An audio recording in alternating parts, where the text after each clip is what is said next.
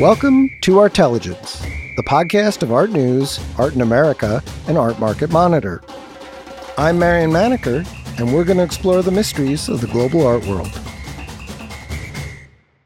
In this episode, we're speaking with Koji Inoue, a senior international specialist in contemporary art at Hauser and Wirth, and art advisor Kim Heirston about the fall 2020 auctions in New York and Hong Kong.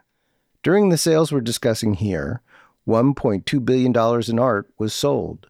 59% of that value was in New York and 41% in Hong Kong. Overall, the bidding was more aggressive and plentiful from Asian buyers in these sales.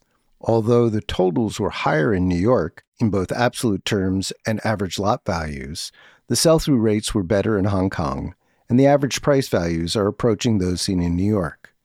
With that in mind, let's speak to Kim and Koji about the highlights of these sales. So, the top lot of the season was David Hockney's uh, Nichols Canyon Road that sold at Phillips uh, for $41 million. Uh, the bidding was, you know, fairly orderly, and it ended up pretty much where they were estimating. And, and I know estimates are, are sort of more advertising than uh, anything else. It, it, it's just interesting to see um, the biggest lot of the season sort of sell in such an orderly way, and for it to be a Hockney of that sort of era. There was one that sold about two years ago, I think uh, a landscape from the 80s, 90s that sold for about $28 million. So this is a pretty big jump up uh, in, in, price. Is there any sense from you know the market of uh, what was going on there? I actually think it's just a matter of sheer exuberance to have such a happy picture uh, of LA. We all know of times when we're cruising cruising down the Sunset Boulevard. Um, it's an LA uh, that's vital and alive and smog free and without fires. So very idealized uh, uh, very. Los Angeles. I imagine it was also a very challenging environment to source a picture of such quality, uh, and to have it, one had to be pretty aggressive on the estimate or the potential guarantee that would secure the work. Um, but at the end of the day, you know, the artist really drives the market. And if you think about David Hockney and how established he now is, especially over the past couple of years, long uh, overlooked. Uh, and especially you saw the preponderance of bidding from the European team there. And one wonders, you know, after such you know, great masters like Bacon or Freud, who are the great English uh, artists uh, to wave that flag of patrimony, if you will, uh, that will continue that legacy. And here you have an artist who not only is English, but is also Californian uh, and has also had a long history of uh, bidding from Asia as well. So it's kind of the perfect artist for auction uh, right now. And, uh, but even more than that, it's, he's just a long uh, overdue master. Well, he did the the consigner did benefit from there being very few other works to sort of compete in that realm. And, you know, as they uh, said in the uh, uh, announcement before the uh, sale, it's been uh, was purchased in 1982. So I mean, 38 years is a long time uh, to own, especially a Hockney, uh, and to see something. I guess it's just this constant resetting of prices with Hockney that we've seen over the last uh, few years. And aside from him being overlooked for so long, you know, it's figuration and it's landscape, and we're seeing an increased appetite for those two things. So it's really the big size, sometimes that's a huge advantage, sometimes that's a hindrance. Is that uh, play a factor here? I think it just amplifies the joy, actually, in this case. It makes it and a more exciting. Yeah, and there are bigger pictures, right? well, that's true. The the um, the Santa Monica uh, uh, painting, right. I think, Pacific is probably bigger, w- wider painting in, in, many ways, sort of more square footage of, of paint.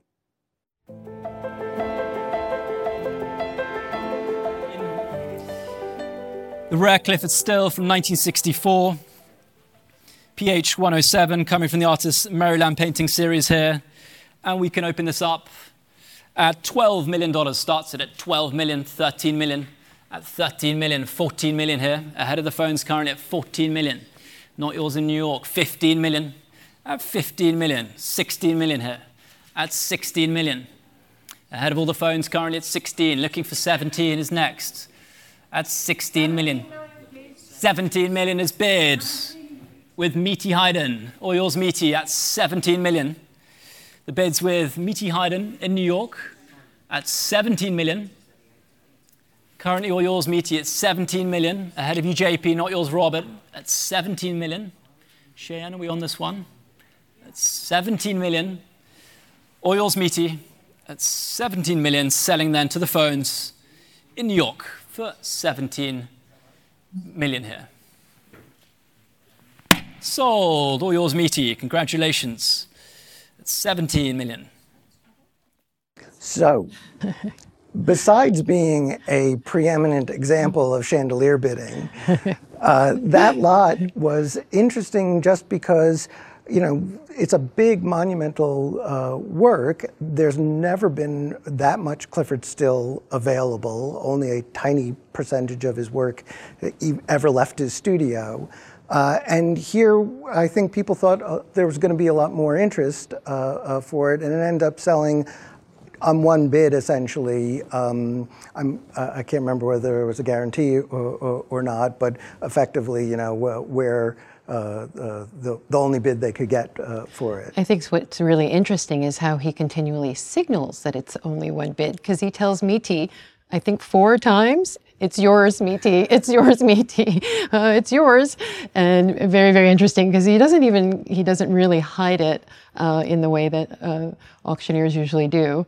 It's pretty fait accompli that Meaty's got it at 17. But um, And Meaty's juggling two phones at the right? same time. So I, I, it's the sort of the mystery. Is there a second bidder? Is there something else going on there? Exactly. But uh, as you know, Marion, this is, it's the one that got away. I, you know, every once in a while there's a picture that is so perfect for your clients, but except for four inches too tall. So, but I had studied this work a lot, and I like the Maryland pictures a lot. Different people feel uh, have different takes. I mean, if certainly they don't show the pyrotechnics of the early works, and of course that Anderson picture, I remember them back from my Miller days, Hunk and Moo. That was an extraordinary work. It was 1947, um, a whole different. Uh, uh, can of worms, if you will. But I do like these late pictures. They're minimal. And I also like knowing that, that the artist was um, happy and joyous when he created them.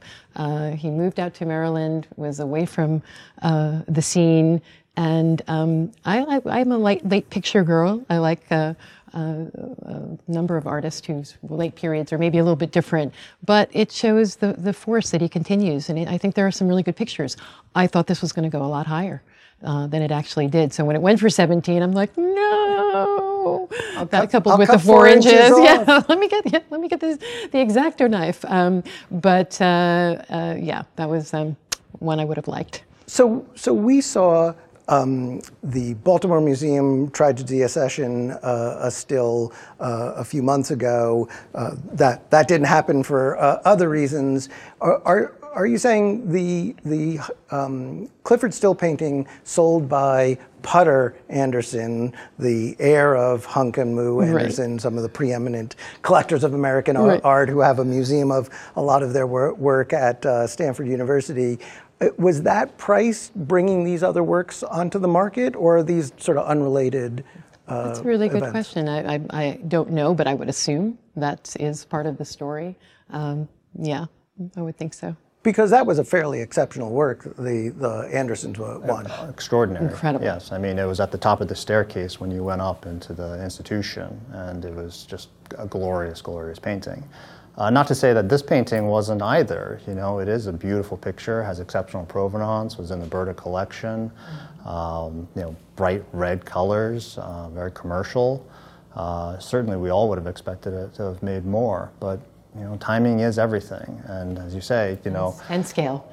And scale, perhaps, yes. Uh, Square footage. the picture was also available to the market previously, uh, and so um, you know I'm sure that had a bit of an effect uh, in terms of uh, the interest, uh, given what may or may not be a guarantee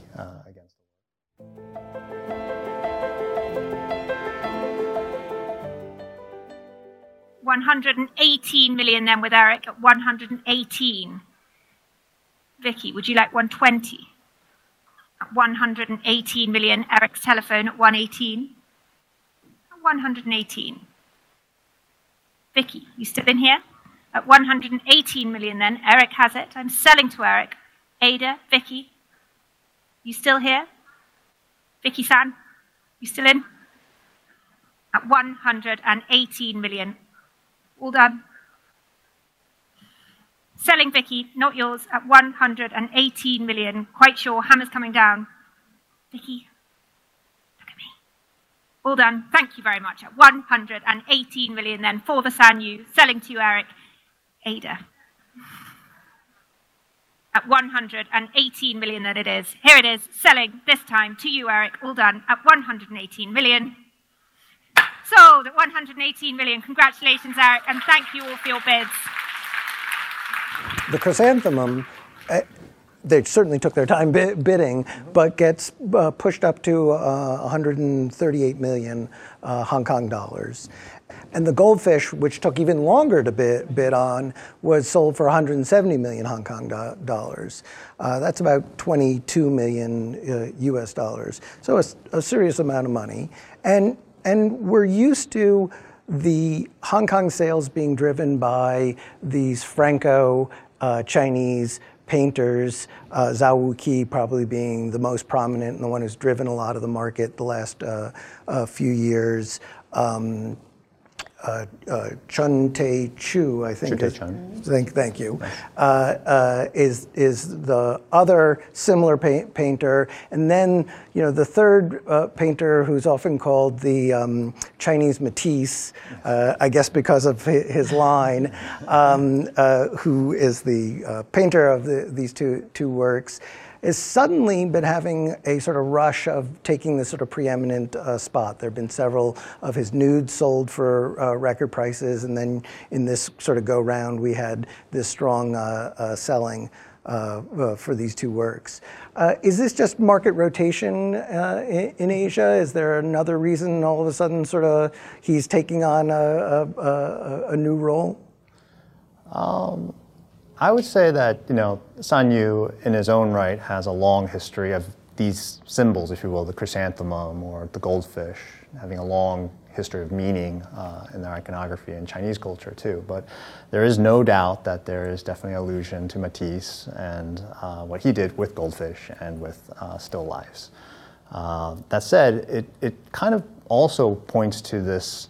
Um, the affinity of the Chinese buying public and their familiarity more with European painting vis-a-vis American painting. And what I think was most interesting about this you know, 20 million plus lot is when does Sanyu break out of purely Asia bidding there? Uh, when does it actually go into European collections, much less American collections, where, say, with the Hockney or with other artists, we've seen much more global participation. But there is definitely some sort of patrimony to Sanyu as a Chinese painter, uh, you know, schooled in uh, what happened in the period before and building on the shoulder of those giants and being one of uh, our own, if you will. And so um, I think what's most interesting is what happens next here, as, as even geopolitically, uh, you know, the, the the shift of, of, uh, of, powers changing between uh, you know, a, a pan-Asian, uh, a Euro nation, a European Union, if you will, and uh, the United States populist stances. So, so when does the Franco side become re-emphasized? Perhaps, yes, yes. Well, it's interesting because uh, um, in, in all three of those uh, artist cases, it's taken 20 years to move most of the art from Europe, where it was held not in, in particularly you know, prominent collections, to Asia. Uh, and now what you're suggesting is, given the, the prices and the prominence and this kind of syncretic uh, world culture we're, we're building, that there's just as much chance of someone in Europe or the U.S. You know, wanting to acquire these uh, in the same way. But then at these prices, is that possible? So that's another interesting question because uh, I know Europe has been kind of a little bit slow in this last round. So are they going to be able to step up to those levels um, that they've been that have been achieved? And I, I just wanted to say one other thing. Uh, I didn't realize that actually the Chinese government encouraged uh, their painters and artists to actually study and work in France. So there was actually a program, I don't know what you compare it to, not the WPA, but something along those lines where they were actually um, went to France and, and, uh, and they, there was a realization that Chinese artists needed that European flavor or flair. And so I just think that's an interesting part of the story. Well, and Sanyu is probably the most European of those three ar- yeah. artists and in that he's it's recognizable the style mm. as you were just mentioning. Initially, I sort of re- I didn't like the goldfish because I thought they were too Matissean. Mm. Uh, but in another twist, I learned that um, goldfish originated in China. So now who's the appropriator in a way? Um, because uh, goldfish are, are definitely uh, of Chinese origin. Well, so, there was there was a, a, Calder a few years ago that was a sort of big fish, fish. that made a right. big oh, price to an Asian right. uh, right. buyer, yeah. sort of that. That was from the Bergman collection. Right, yes. exactly. And then I was thinking about 32 million, I think it was. That was impressive. Still a world record, I believe. Yeah, and not gold, but still a lot of gold yeah, in 32 million. well, in Japan, the chrysanthemum is a symbol of death. It's the flower of death, and also the imperial flower of the emperor. Um, I'm not sure how that translates into China as well, but these icons have so many different meanings, and that you know miscegenation, if you will, between what it meant in a European context as opposed to an Asian context. I think that's where the, the richness really lies. And you know, as you say, like with Nihonga and uh, Japanese May, you know, that kind of cross influence of where you see Hokusai, uh, his influence on uh, Van Gogh, for that matter. Uh, you know, there's there's so many. Um, I think this pandemic in particular has accelerated a lot of that sort of cross pollination, which I think, you know, as we are able to see these online, more than being someone who's already kind of, I don't know what the phrase is, but uh, already a believer, if you will, like already participating in the Hong Kong cycle, and uh, uh, this new format gives more opportunity for learning and I think it accelerates that potential for breakthrough, as opposed to what we saw like in 2008, where you saw like the Zeng Fanzhis and you know Chinese artists kind of relegated to the back of the sale for a few more things to introduce into the American or European art collecting market. I think uh, this is mm-hmm. much more. I was just going to say, yeah, we, we, we, had we used to have silos, you know, and now um, you're, you're feeling this and kind of a lot of kumbaya and or it's, equal it's voices nice at least. Yeah, equal. Yeah, exactly. They they have their own voice. They're you know competing against their own um, you know country men and women, uh, but other people are watching. I say, hey, what am I missing about you know this Chinese artist that uh, I need to learn more about?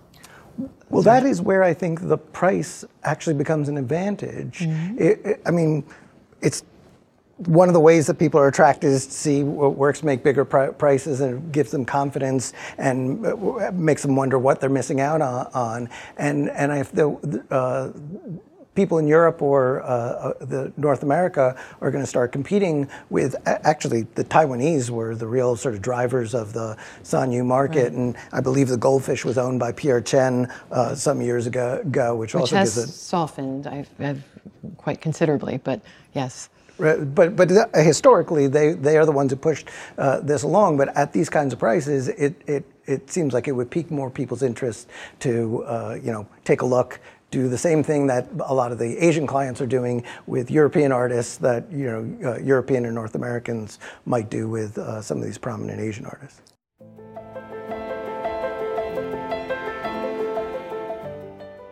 Which leads us, ladies and gentlemen, to the wonderful, the iconic, monumental Alexander Calder Mariposa.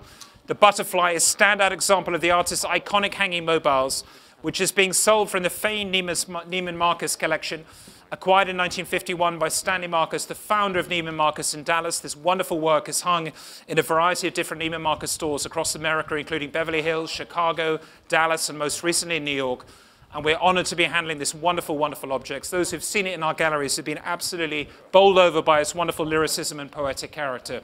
So here we are, this wonderful work from 1951, and recorded, of course, in the archives at the Calder Foundation in New York. And I start with some interest here at $5 million, at $5 million, 5 million 200,000, 5 million 400,000, at 5 million 4, 5 million 600,000, at 5 million 6, 5 million 800,000, million dollars. And still with Simon Stock here. Here's the work, showing for you in on 12 million, 100,000. We've come this far at 12,100,000. Simon, will you say two, please? So, fair warning now, and selling to you, Simon. Last chance for $15,600,000. It's yours. Thank you very much indeed. Congratulations. Battle number 10. Thank you very much indeed. That's about $4 million in $100,000 increments with yeah, so with three uh, uh, uh, bidders sort of towards the end, but it looked like you know there were probably five or six uh, at least. Is that just because? I mean, well, one, this trend of putting art in fashion boutiques is clearly not new. Uh, when uh, Stanley Marcus put it in the stores, in multiple stores, and moved it around. Um, but more importantly, I guess the work was owned only by one owner, and really since the, the early 60s, which makes it one of those rare, fresh to market uh, uh, works. And one presumes, I mean, that estimate was intentionally put way below what the expectations were. Then it's the great, amazing work. Provenance, the length of their holding on to the work, but also the Neiman Marcus stamp.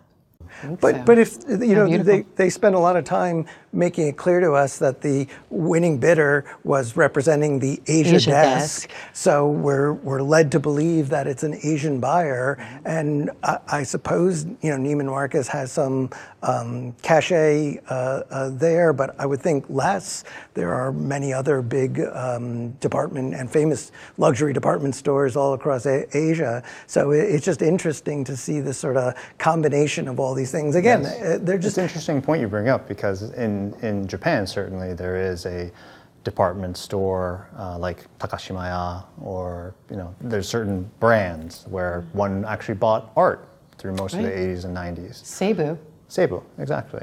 So, uh, it, it, and it wasn't, I mean, even in New York, like exactly in the 60s and the 50s, that was definitely not something new where a lot of retail uh, uh, I don't know, millionaires or billionaires yeah, back then. Yeah, yes, yeah, yeah. were certainly active collectors. To the, to the retail chain, I know there has been a lot of demand for Calder in this multicolor, uh, especially in the vertical format. Uh, there are some that are quite large and horizontal, and there are deep collectors of Calder who have multiple uh, sculptures. And it is quite rare to come across one that has such grace in its in its how tall it could be in a like a, uh, whether it be a spiraling staircase or if it's if it's in it's in some uh, domestic uh, foyer. Uh, you know, there's definitely it's easier to appreciate that format. It really has its own, it has its personality. You know, just because it's bigger doesn't necessarily mean it's more with Calder, and just because it's little itty bitty tiny guy, you know, sometimes those guys sell for millions as well.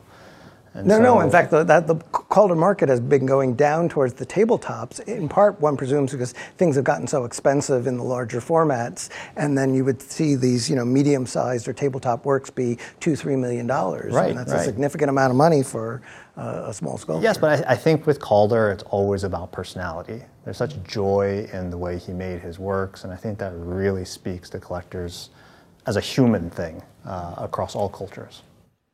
I think we're just going back to our time in the crib when you had your little mobile, in front of you. When life was simple. Feed me. Especially in young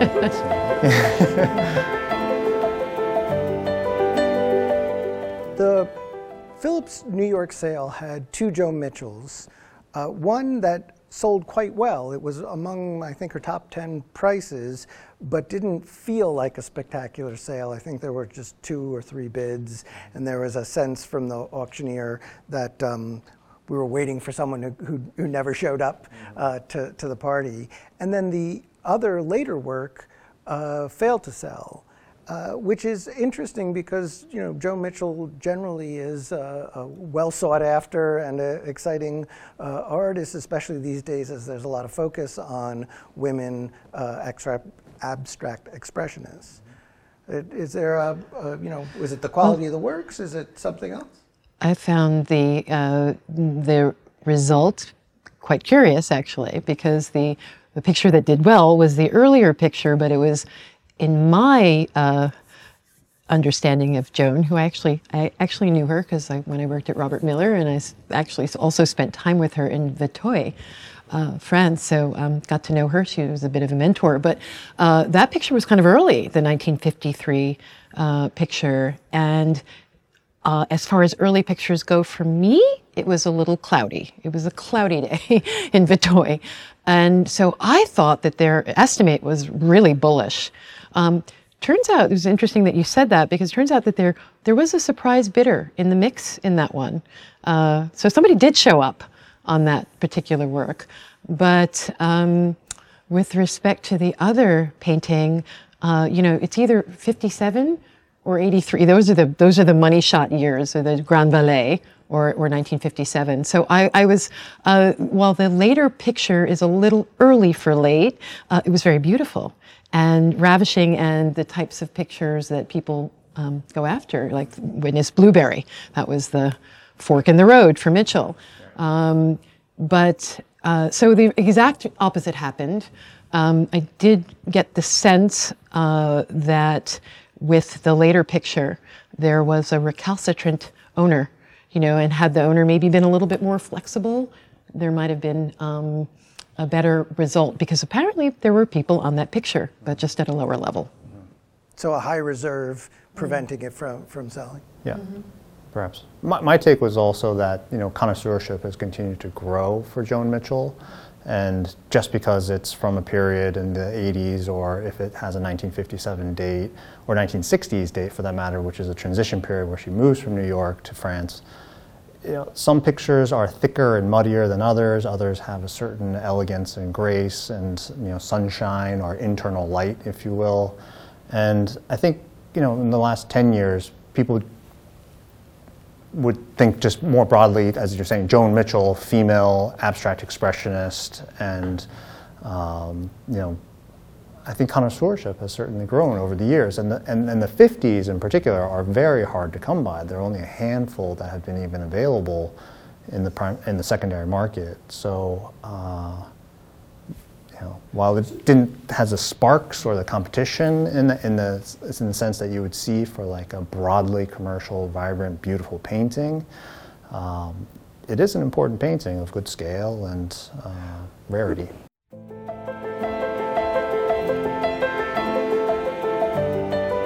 Lot 37, ladies and gentlemen, the much awaited Toulouse-Lautrec. And for this extraordinary picture, formerly in the collection of Aristide Bruant and Sacha Guitry before entering the Haute collection, we should start here at $2 million, oh, at $2 million, $2 million two, at $2 million 200,000, at $2 million 200,000, $2 million 400,000, $2 million 600,000 with UIC, at $2 million 600,000, with the first telephone here, at $2 million 600,000, $6 million 200,000. 6,300,000, 6,400,000, 7,300,000, 7,400,000. One last try, Connor, for La Pierreuse. Beautiful Toulouse-Lautrec at 7,600,000. Last chance. You could still try one if you wish at 7,600,000. And selling against you otherwise to Maria's telephone for $7,600,000 at 7 million six. You won't find another one, Connor. Fair warning then. And selling to Maria's telephone. The Toulouse-Lautrec is sold. Congratulations, Maria. To paddle 1729 for 7,600,000, a oh, beautiful buy. Toulouse-Lautrec. You don't see uh, a painting by Toulouse-Lautrec on the market very often, let alone one that was owned by Henry Ford II for, I don't even know how many years uh, uh, that was. And it comes with a pretty low estimate and a lot of bidding, a lot of bidding in hundred hundred thousand dollar increments. Uh, is that just you know sort of a, a the novelty of something like this uh, coming up on the market? I think it's a rarity of something like this coming to the market. I mean, first, bravo to Adrian, one of the most technical lots of the season, just very, very precise on uh, managing so many bidding. As this, uh, this picture could have sold for around $3 million. You could see people starting to inch for their for their paddles, and it could have closed. And yet, you know, he knew to keep the, you know, cool open it up, new bidders were coming in, and this is an impressionist, you know, masterpiece in the sense that you know you have very experienced collectors um, you know, who have been bidding at auction for decades, and they knew to come in, you know, and not create more of a frenzy. And each one went through their cycles. There were almost like four or five stages that went into, you know, the final two between Connor and and Maria. And I mean, truly, this was a clash of the titans in terms of the most senior staff of the Christie's organization with each of their clients, all big, heavy hitters. Um, and yes, as you say, like there's a, there's the Ford provenance to it. Um, there was a company that this picture kept uh, in its lifetime. Uh, and even though it's a name that doesn't come up that much and doesn't feel as fresh or contemporary, I mean, you look at it today and you, you squint your eyes in a certain way, you see the reflections of the building behind. I mean, there are certain aspects to painting that have not carried over. The people don't know how to paint like that anymore. And the model is associated with Very a previous model, record yeah. uh, painting, so it, uh, uh, of Great the sort of pantheon of his works. exactly. Yet, at the same time, it doesn't really feel like your classic idea of what a Toulouse-Lautrec looks like. It, it, I kept thinking it looks more like a Manet Degas uh, collaboration. So, but interesting. But this is again where sophistication comes into play. so, it's not your typical can-can cafe uh, recognizable, but there are other. And I think that's what collectors at that level are Yeah, looking exactly. for. You know, they've had spent their entire lifetime looking at, oh, this is the icon of X, Y, and Z, And and, I have them. But this is unique. And it would appeal to someone whose tastes aren't more towards the garish in a way. It's, a, it's an elegant Toulouse-Lautrec. Yeah, that's, that, that, that's a great point. It is a, a very sophisticated, elegant painting, and surprisingly, you don't see that many of those uh, uh, at auction. Yeah, you, you do see a little bit of that neon green around her, her lips, which is a very the Lautrec color. But Yep. anyway. But a $7 million sale, a very muted lot in a sense.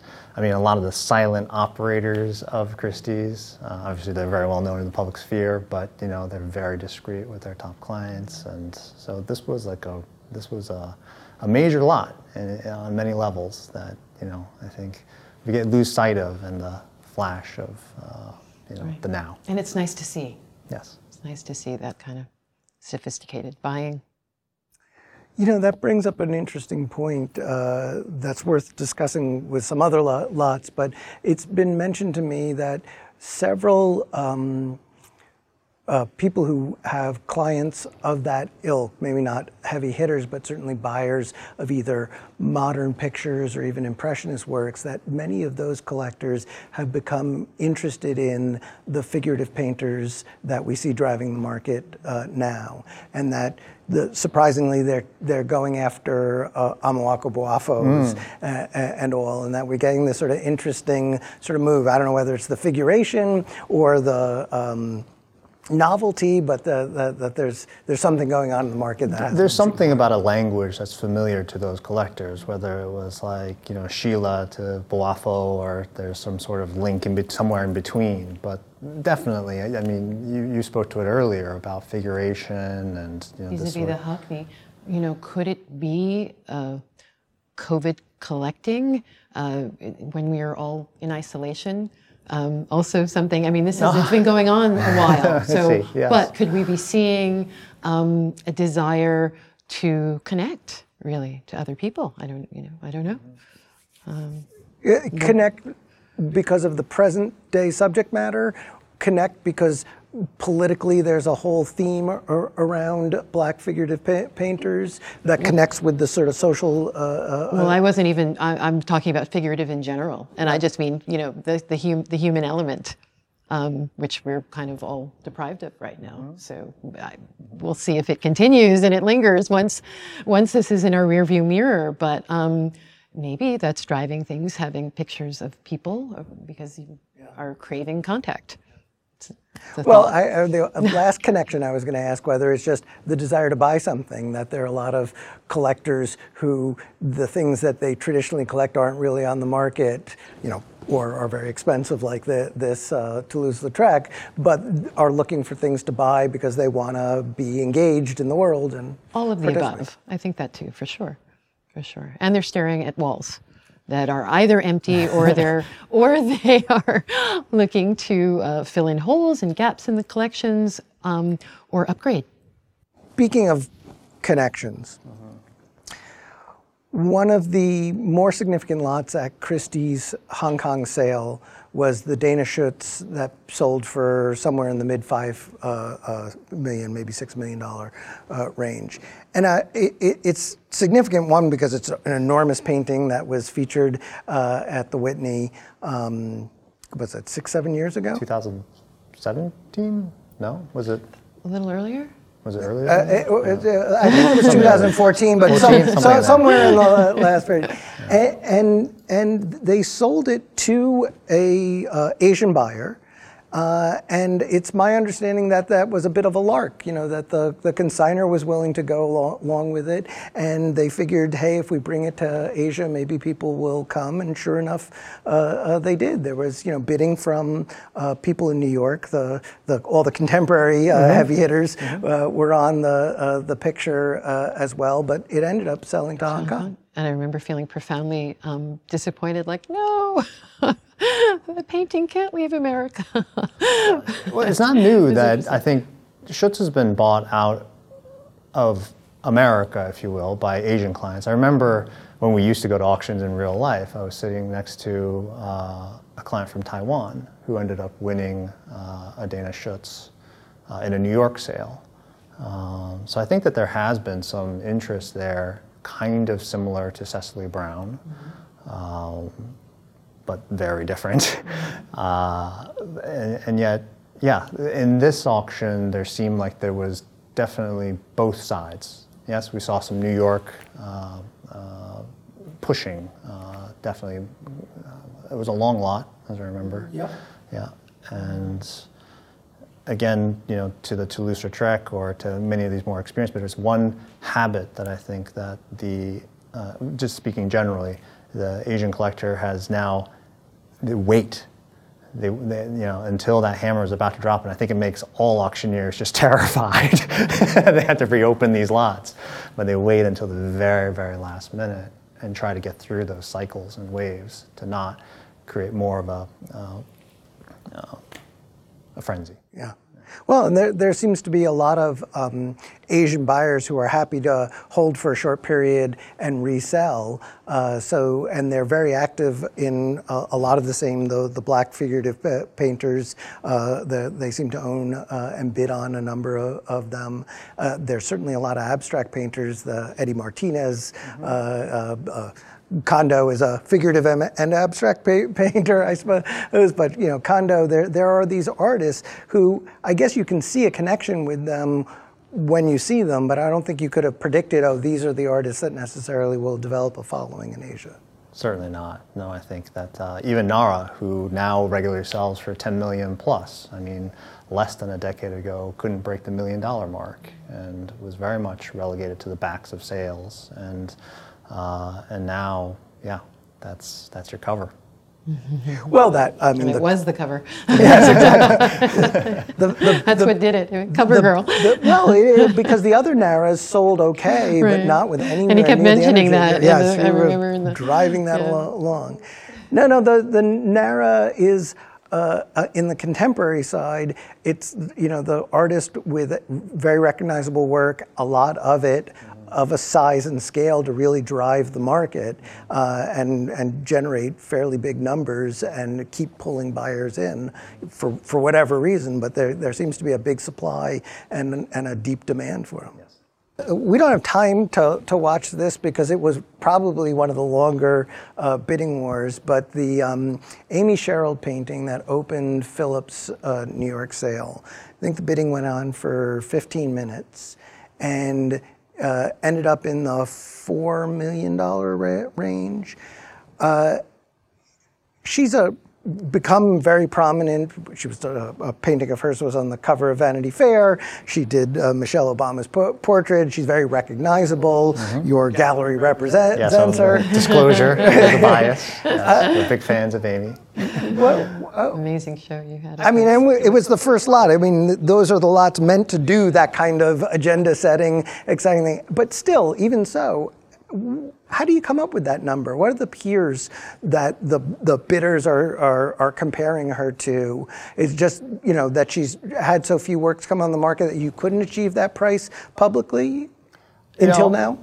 I think Amy stands alone and she does paint very, very slowly and meticulously. And there's just not a lot of supply out there. And when there is supply, uh, you know, I think the mantra of Hauser & Wirth has been about, you know, placing the picture in an institution, ideally, and doing what's best for our artists. And uh, it hasn't been driven by price. And so, yes, you did have a very, very low estimate, but regardless of what price could be achieved, you know, the primary price is pale in comparison to what has now been achieved in, a, in, a, in an auction in a secondary context. Um, uh, it is exceptional painting in the sense of the full figure and uh, the title and the bathers and the provenance uh, coming from uh, the Royals. The Royals, yeah, who made a major contribution, mm. um, you know, to these to collecting African American yes. and uh, artists of color, which is amazing. On a, on a, that note, I just I've talked to a few people about them. I didn't know them. I'm sure you've gotten to know them, but I've heard that they're just um, incredibly beautiful people, or he was, and um, I've heard nothing but amazing things about them as human beings, which is which is really really nice. And um, I have to say another thing. When we last time we did the uh, uh, Lynette's Bather, yeah. which was so profoundly different mm. from Amy's, mm. and uh, whereas Lynette's, I've thought a lot about art history and Cezanne and a little bit of Picasso. And in this one, I thought about my own personal history um, and the idea of the bather. Uh, in African American culture, as a little girl, I went to, um, uh, with my father's side of the family, there was a house in Oak Bluffs. And uh, I've always, I grew up on Long Island and I spent time in the Hamptons, and there's a place called Azurest. And I've been doing a little deep dive over the summer into these enclaves uh, of uh, summer homes uh, by the beach um, for African American communities. And uh, there was a, actually something in the New York Times this summer. But long story short, this is so loaded. I also just read Isabella Wilkerson's Caste, mm.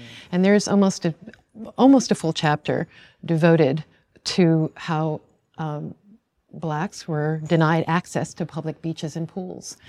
So, you know, terrible stories about glass and nails put on steps of pools so that people would be hurt. Another story about a young 17 uh, year old who was killed because he actually went into the wrong side of the beach and people were so appalled. So, these terrible, terrible stories. But I say this because. Uh, this particular image means so much uh, to see black bathers um, and and know the history mm-hmm. of uh, bathing as a person of color in this country, and it was one of denial and, in some cases, violence to the body. So this it, painting just really resonates with me and, in and such a strong way. And that, uh, but that painting uh, eschews any of that. Um, uh, background and seems more joyous and uh, um, fully inhabiting. It does, and it's a, it's a, it's an incredible stance. But at the same time, her use of grisaille um, necessitates a, a, kind of going back in time. So I can't divorce it from the stories I've heard or books I've read. And there is that sense as yes, there's there's joy and, and and she says that she's actually talked about wanting to represent African Americans in this, uh, having fun, you know, in a way, sort of a counter to like an Alex Katz. Yep. However, you know, as as a person of color, I can't. That history seeps into that painting in a very strong way. So anyway, it's a it's a masterpiece. No, no, I, it, know, I love it. look, look the uh, the Royals are impressive. I mean, the, several of their works sell in that um, uh, auction. Uh, a bit later, they their Mickalene Thomas sets a record for her. Uh, as well.